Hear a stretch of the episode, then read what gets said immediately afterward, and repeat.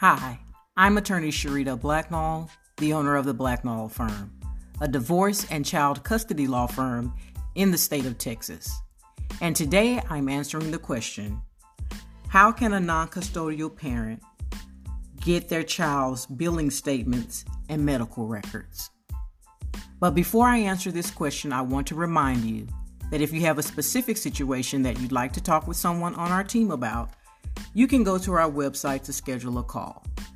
Now, let's get to it.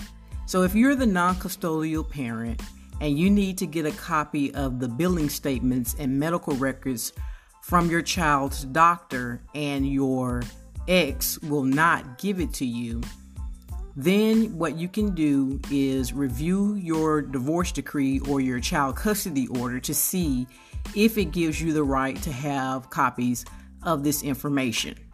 If it does, then you just need to take a certified copy of that order to the doctor requesting the records that you need. If it is not in your order, then you need to go back to court to modify your order so that it includes a provision that you are able to get those records on your own. I hope this information has been helpful to you. Please like, comment, and share. And if you have any questions, please feel free to reach out.